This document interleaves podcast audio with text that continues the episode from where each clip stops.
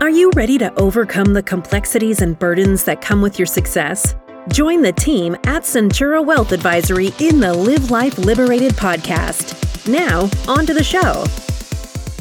Hello, and welcome to Live Life Liberated with the team from Centura Wealth Advisory. For those that have been listening to the show for a while, we're going to turn the tables on you because here's the deal Roby Kotkamp is going to be on the mic interviewing Chris Osmond. They're going to be discussing something. I'm not sure yet. So, Roby, what are we talking about today? Yeah, thanks, Eric. Good morning, good afternoon. Great to be here. So, some things have happened here of late in the market which are not unknown to people. Uh, so, with all the kind of gyrations that we've seen in the market this year, we've seen a lot of questions from clients about, hey, how, what are we doing to manage risk? What does that mean for our portfolios? We thought it'd be pretty useful to kind of do a segment on how Centura thinks about risk both from an academic and a practical standpoint, and what that means for portfolio actions for clients. So I'm super excited. I'm here today with Chris Osmond, our Chief Investment Officer. And uh, since he and I are maybe considered two of the more nerdy people in the firm, we get to talk about this. So, uh, good morning, Chris.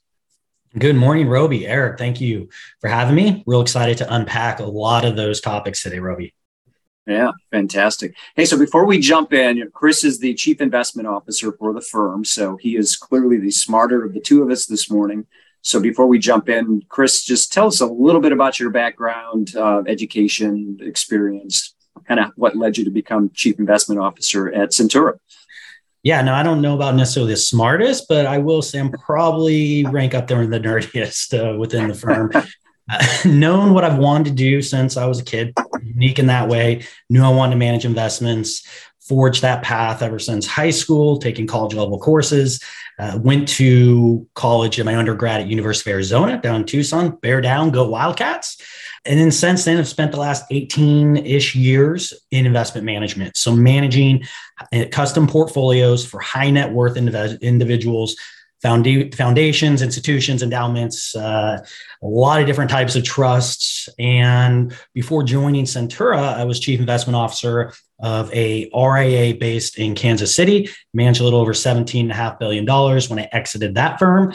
And in addition to that experience, I do have a few initials behind my name uh, a CFA, so I'm a chartered financial analyst, a CAIA, so a chartered alternative investment analyst, think CFA for alts and a certified financial planner, CFP. Fantastic. Yeah. So, uh, since I'll probably opine on one or two things today, I'll give a very brief background on myself. So, very brief.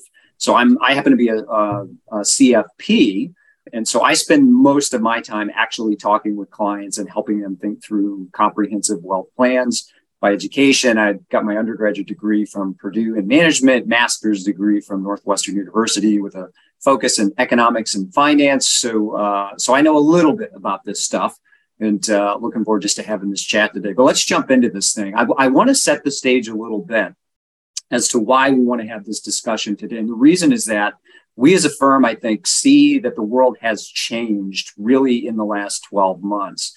And so, by way of a quick history review. If you think about 2009 to really halfway through 2021, investing seemed pretty simple. The Fed was continually, continually lowering, lowering interest rates. They were adding, adding liquidity to the economy every time there was a hint of a problem.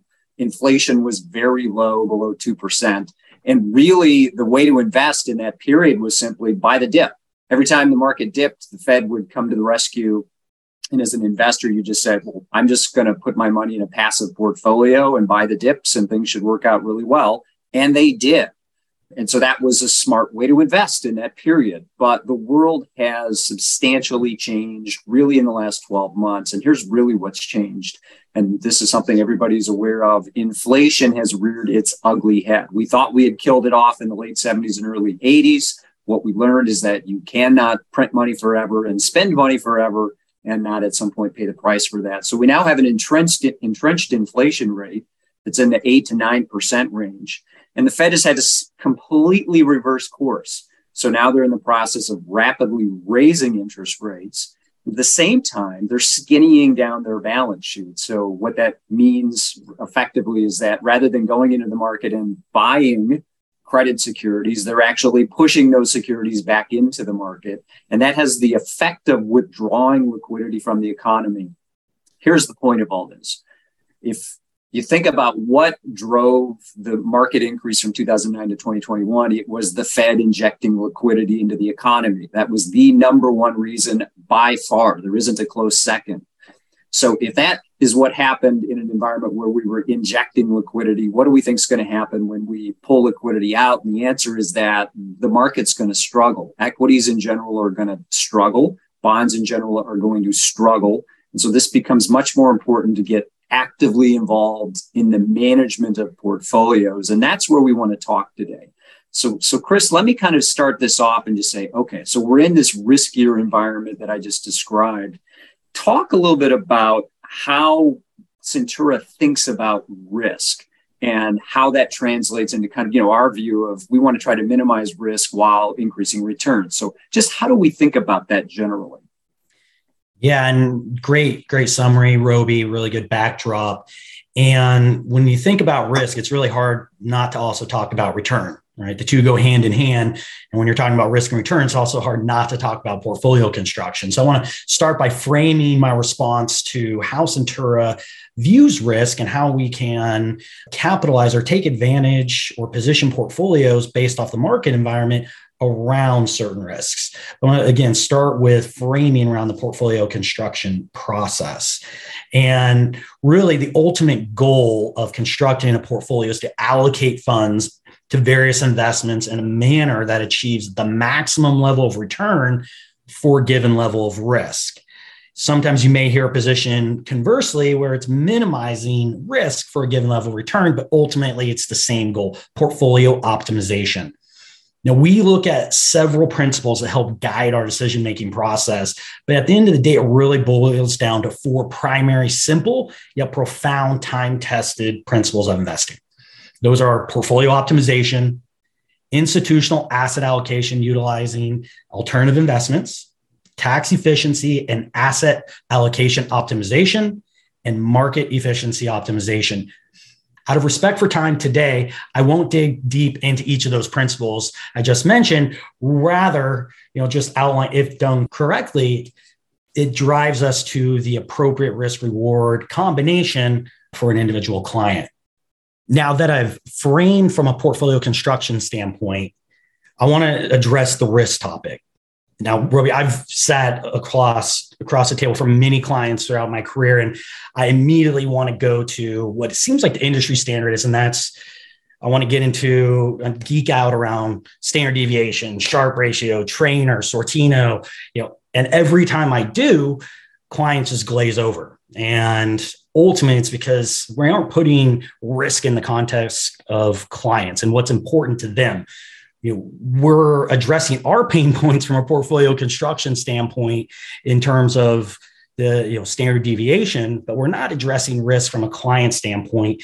And i think that's really where centura takes a different approach and that's yeah, so I, I, just want to resonate there. Like that, absolutely. My experience with clients is that look, you, clearly, it's important that they know that we know these measures of risk, but ultimately, it's what, how do we translate that into something that's meaningful to clients? And we really do something different there, where we try to help focus clients around the cash flow question. So maybe maybe talk about that for a minute. What are we doing there that's different and important for our clients?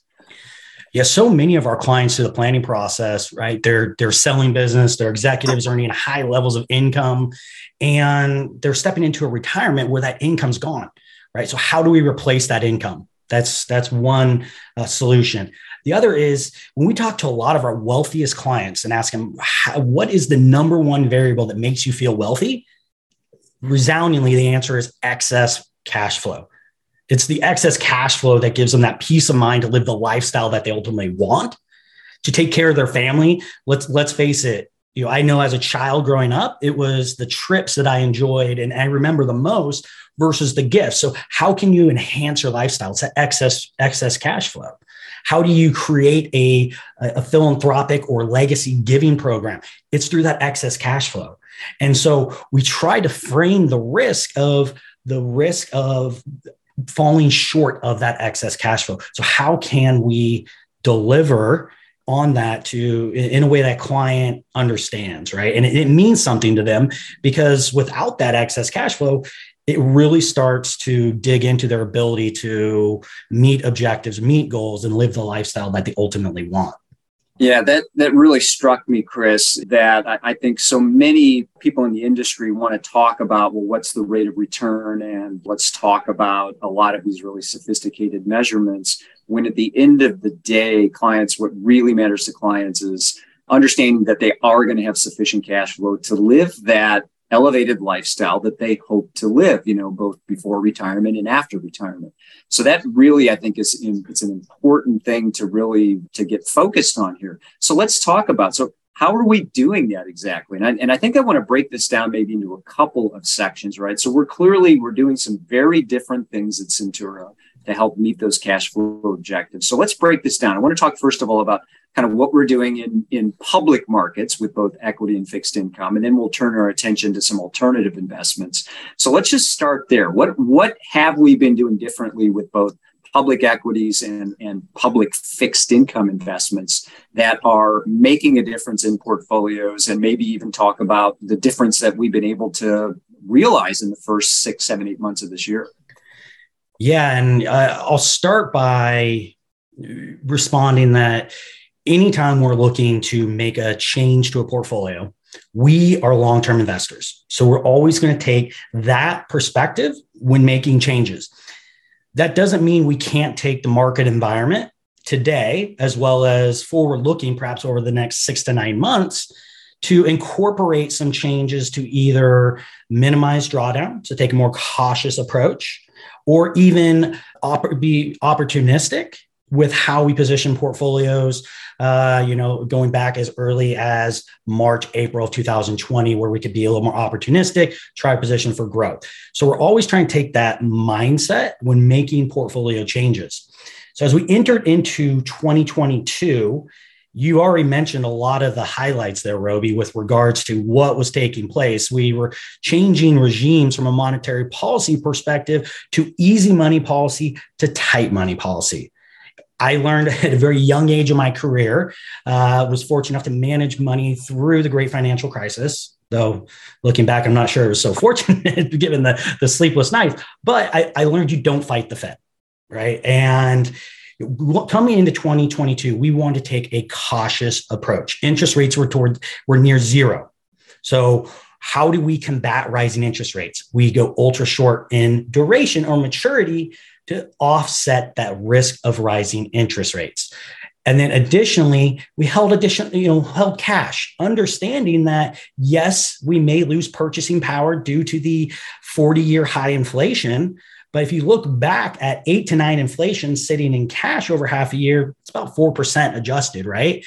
Versus the Barclays Agg, which is down over 10% year to date. So, really, from a risk reward standpoint, holding above average levels of cash has been very productive to the portfolios. And then on the fixed income side, as I mentioned, we went ultra short. We believe in active management in fixed income. You know, most people don't realize that the bond market is three times the size of the equity markets. And so that makes it such an inefficient asset class where active managers can really outperform the Barclays aggregate benchmark. Now, as you mentioned, post financial crisis, it's been really hard. Bonds have been in a 40 year bull market up until recently. I mean, they've never experienced two negative returns back to back in, in two consecutive years. Though, if it were to end today, that's exactly what we'd have two negative returns on bond, two negative two consecutive negative returns on the Barclays aggregate. So through active management, well, yes, we're paying a little bit more for that because the Agg is three basis points or 0.03 of 1%. And we're we're paying about 59 basis points or 0.59% on our fixed income allocation, but we're outperforming by 6% or 600 basis points. To me, yeah, that, that active management is worth it. Yeah, yeah, that, it's a great point, Chris, and it's one that I think a lot of people struggle with. And this, and part of this is that why in the world would I pay for this management when all I need to do is, you know, every time the market dips, I buy. Well, that that world is absolutely changed now for the reasons we've described.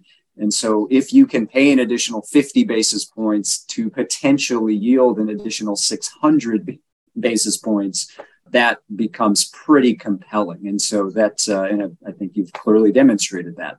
So, so that's really great. So that's, so on the, what I'll call the public side of our investment portfolio, that's what we've been doing there. And, and absolutely when we've been having discussions with clients, the discussions are along the lines of, look, nobody's escaped pain this year, but on a comparative basis, our clients really have performed they've outperformed the market. So sort of call it the average 60 40 investor by several hundred basis points because of these changes that got made. Doesn't mean we're happy about where we're at, but it does mean that uh, the changes we made really had substantial positive impact.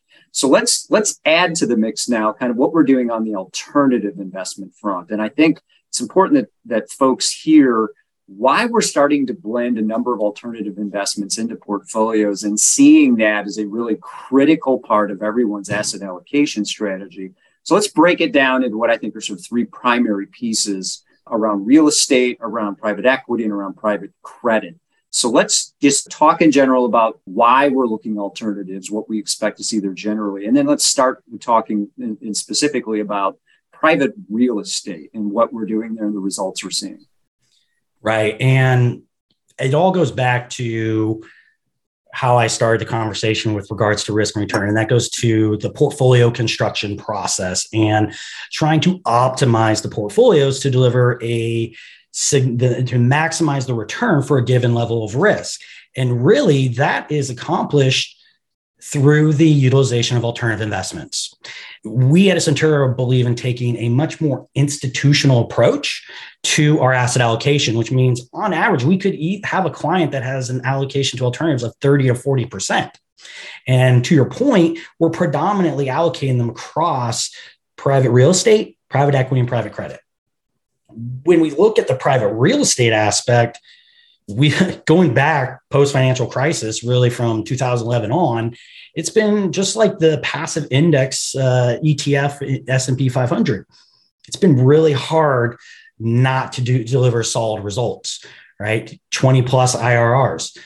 Really, where we want to focus on in real estate, or what are those asset classes that are not recession proof because there's no such thing as a silver bullet, but more recession resilient. So we really spent a lot of time trying to identify sectors in the market that have a significant supply to demand disconnect or a gap, if you will. And multifamily real estate is one of those exact examples. We're facing a housing crisis where there is a significant shortage of housing. And then you factor that with the unaffordability of housing right now, which we're now beyond 20 year highs on the back of rising interest rates, which the 10 year treasury and mortgage rates are very highly correlated. So we've seen the 30 year mortgage increase over 2% while home prices are rising at over 20% year over year. So all that spells home unaffordability, but it also creates a very positive backdrop for private real estate, especially multifamily private real estate. I will say though, however, it's a little bit different whereby I, I mentioned returns, our expectations for returns have definitely come down. So now when we're underwriting real estate, we're not expecting 20 plus percent IRR. It's more, we want to take advantage of the inflationary hedge that real estate provides, right? So it's naturally going to increase and offset inflation. So you keep that purchasing power. But it also is perhaps one of the most tax efficient investments out there, whereby the income produced is often tax free or tax deferred. So we're able to receive a very solid tax efficient income stream while our principal is offset by inflation. So we, we find that highly attractive from a risk reward standpoint. Yeah, yeah, that's true, and, and and certainly again, as we're having conversations with clients here this year, when they're seeing that tax efficient cash flow that just keeps showing up quarter after quarter after quarter, it definitely resonates, and uh, and it's absolutely creating some really nice ballast for the portfolio. So it's a great way to to manage risk as well as, frankly, uh, maybe fine, even though the returns are going to be potentially be muted over the next five years, they may still be one of the most attractive asset classes that we see over the next five years. So great to uh, to hear about that. Let's talk a little bit about private equity. So really, sort of the same questions. How are we thinking about private equity? And one thing that comes up often that I'd, I'd love it if you would touch on is this idea that private equity is somehow riskier than public equity. And that's why there's a premium when, you know, there's sort of this expectation that you're going to get a higher return on private equity. My sense is that that may not actually be what's driving that return. Maybe something more along the lines of that, that look, this thing is going to get locked up for a while and take a while to pay off. So talk about what we're doing in private equity arena and why we view risk maybe a little differently there than some folks think about risk in private equity. Yeah, no, absolutely. Great points. And at the end of the day, equity is equity. The main difference is, is some are private, some are public. And you hit the nail on the head, Roby, in that some of the opportunity for superior risk adjusted returns within private equity are due to that illiquidity premium, whereby it sometimes takes longer time in the private markets to extract value. And therefore, you get this premium because it's illiquid.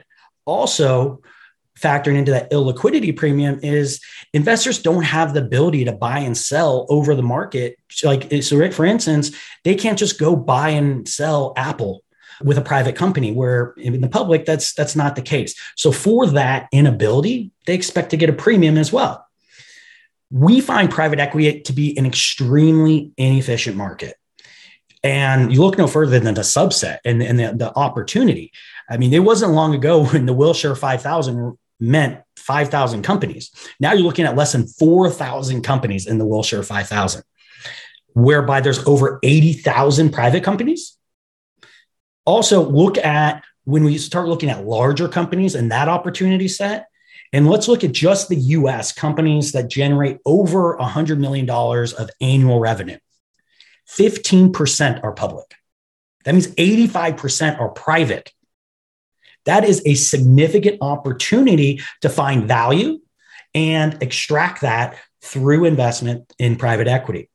And additionally, I would add that there's also significant misalignment of interests among publicly traded executives and private, uh, privately held executives, whereby publicly traded executives are really just trying to deliver shareholder value, where we have found private uh, company executives tend to be more focused on profit and growth, which ultimately leads to, again, that, that uh, higher market premium. Uh, it just takes sometimes longer to extract that value. Yeah, boy, that really that it, it's kind of extraordinary to think about that. You know, you, are talking about like a twenty to one ratio of private companies to public companies, and that really is a sea change. It used to, the game used to be 20, 25 years ago that companies would want to rush to an initial public offering, and now companies are waiting much longer until they reach a greater level of maturity. That their products are clearly going to work in the market. They're they tend to be profitable companies often before they even go to market now. And so that 20 to 1 hunting ground makes that private equity space so much more attractive to to look for opportunities for as as you described outsized returns. So that's really a great understanding of that space. So let's let's turn our attention to one final piece that we're looking at and that's private credit. And so i'm to think about that broadly. So first of all just talk about what are we doing right now in terms of looking at opportunities in that space? What does it really mean private credit and then I want to kind of talk about a secondary topic, structured notes that sort of fit in there, but we'll we'll come back to that. So talk about what we're doing in private credit. Yeah, you, as I mentioned with private equity versus public market equity, equities equity, right? Same thing with credit. The main difference is public versus private. So when we look at private credit, we are looking at loans to privately held companies that are not publicly traded right? There are a lot of benefits to private credit, which we've done podcasts on in the past. But to highlight really quick, interest rate, they are a great rising interest rate hedge because they tend to be shorter term bonds. They also tend to be floating rate bonds, which means as interest rates rise, the they reset so you don't have that same inverse relationship that you see in the public market traditional bonds whereby interest rates rise the principal falls so you get that. They're also an inflationary hedge, which maybe inflation's peak, maybe not. Truth of the matter is, inflation is going to be sticky. It's going to be a long time before we get back to that 2% target the, the, the Fed is looking to get to. So, private credit can be a great hedge against inflationary pressures as well as rises in interest rates. Now, one thing with private credit, though, that makes it difficult, especially when you look at Centura and how we're trying to align the investments with the ultimate planning goals, and that's really around tax efficiency. A lot of private credit tends to be a little inefficient from a tax perspective because it's taxed as ordinary income. So we're really trying to find some private credit managers that can also offer some tax efficiency with regards to their income distribution. So we are currently exploring multiple private credit managers that we can ultimately offer uh, within client portfolios. Yeah, that's fantastic. I think that focus on it, as you we talk about this all the time with clients that we focus maybe more than any other firm out there on what are your net returns? What is the tax impact of what we're doing? And we want to make sure that at the end of the day, you're keeping most of the return on a post-tax basis. So that that really is an important part of what we're doing in terms of identifying the right private credit provider. So I would be remiss if we didn't at least spend 60 seconds and talk about kind of how we're filling the gap in the short term. And that's around structured notes. And now, we've done podcasts on that, and I would point listeners to our website at www.centurawealth.com and look at our history of life liberated podcasts, and you'll find lots of information there on structured notes if you get interested. But at least touch on that, Chris. Kind of, you know, what are we doing there today? You know, just with a kind of a quick overview. Yeah, no, we are tending to gear uh, structured notes towards one of two formats. One is a growth note. So just think equity investment with a buffer, right? And oftentimes we're actually participating more than 100% on the upside with 20, 25% on the downside before any loss is even on the table. And then on the income side, particularly as it pertains to private credit, to bridge the gap until we're able to on onboard private credit managers to our platform, we're looking at income based structured notes. So when I say income based, they're producing an income stream over the term of the note, just like a bond. However, the underlying investments they're linked to are equity. So we are linking these to equity markets with a very significant downside buffer, typically 25% or more. So, in other words, as long as the index doesn't violate or blow through that 25% buffer over the term of the note, the client continues to pick up a very significant income stream, which over the last several months in this environment, we've been able to pick up anywhere from 8 to 12% over a, a 12 to 18 month note. So that's been a great income replacement as we identify private credit managers. Right. And what you say. They're, they're, clearly, these things are not without some element of risk, but we're putting that risk in the context of, well, what are the alternatives? And on a relative basis, we're seeing really nice income generation with what we deem to be a reasonable level of risk. So that's that's fantastic. I want to point out one more thing I'll just talk about it really quickly. And that is one other thing, one other opportunity we provide to clients is we actually use a product for cash management that is called Index Universal Life. And so, again, we have podcasts on this. I'd encourage listeners to go look at those podcasts. But that has been a really, really important, what I will call a risk controller for our clients. For the, those that have chosen to subscribe to that over the last couple of years, effectively, we're able to generate, on average, sort of mid single digit average returns inside of a life insurance product that provides a guarantee that the funds can never lose value and you have essentially full liquidity over the life of the product. There are no surrender fees, no sort of traps there. So you have liquidity within the product, and you, are able to do a lot of very nice things from a borrowing perspective that can be very, very attractive. Uh, and so that's one more piece that's just sort of added to the puzzle. So let me start to wrap this up, Chris, because I mean, my gosh, you and I could go on about this forever. And sometimes we do jump on calls and do go on about this forever with just with each other because we because we love markets. But uh, so, so let's just wrap this up. Here's what I heard today is that clearly Centura is still focused on all the traditional measures of risk. But what we try to do is turn that into a more practical application, which is to say we absolutely care about minimizing risk. We absolutely care about maximizing returns. But fundamentally, we want to make sure that we create solid streams of cash flow for clients in any market environment such that they feel like I don't really care a lot about what markets are doing right now because money keeps showing up for me to afford the lifestyle that I want to lead. So, is that a pretty good summarization of where we've gone today? And then, would you add anything else to that as we start to wrap up? Yeah, no, I think that's a very good summary, Roby. And I would only add that investing is about the long term commitment and try not to make knee jerk reactions, but maintain a flexible approach in the management of your portfolio. And that it's times like this that we're in today, these tough environments that we're also expected to continue to experience, where the handholding of active management, like we at Centura provide, is extremely beneficial for clients. And then lastly, I know I mentioned it once, but just remain cautious uh, in this environment and don't fight the Fed.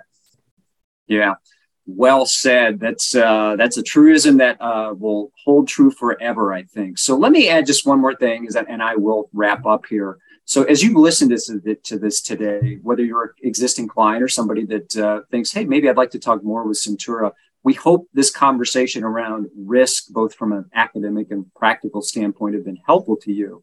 I just want to remind folks really who we serve. And so Centura is a firm, we serve clients across the spectrum but the place where we really provide the greatest impact is in talking with folks that have high incomes, typically above a million dollars a year, because we can make a big impact from an income tax planning perspective there. Folks that have money in motion in their lives, selling a business, selling a piece of real estate, going through a death or divorce, and people that have wealth transfer issues, which usually means you're going to be facing an estate tax, which is not a terribly large number these days, and it's getting smaller under current tax law. So we would encourage you to give us a call and, and we would love to have the opportunity to show you what clients in your situation are doing. And, and we're confident that we can provide you with a host of strategies that will really be attractive to help you minimize your tax bill and optimize your balance sheet and really help you to experience this kind of confidence around your long-term wealth and your legacy. So let me just wrap up by saying this please reach out uh, to us in any means that you choose to. You can find us on the web at www.centurawealth.com. Encourage you to look at back episodes of the Life Liberated podcast, look at our liberated wealth process, get to know our team. And uh, you can also reach us via toll free number 858 771 9500. Appreciate you being with us here today, Chris. Really enjoyed this. And uh, thank you, Roby. listening audience.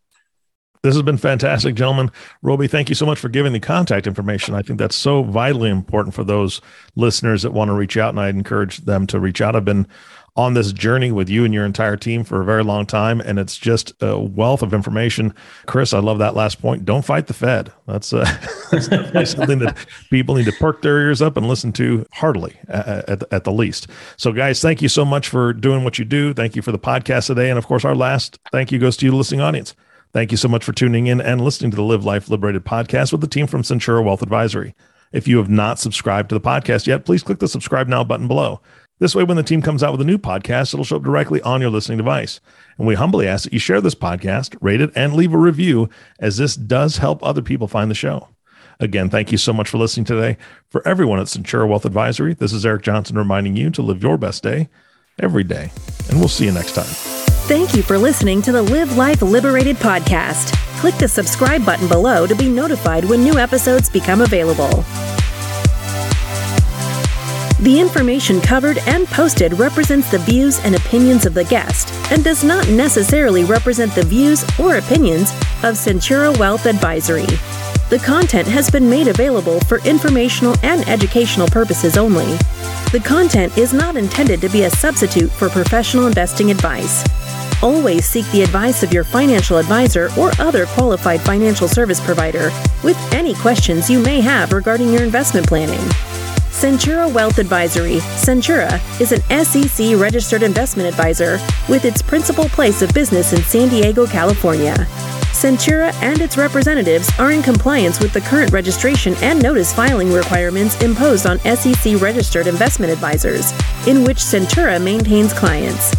Centura may only transact business in those states in which it is notice filed or qualifies for an exemption or exclusion from notice filing requirements. Past performance is no guarantee of future results. Tax relief varies based on client circumstances, and all clients do not achieve the same results.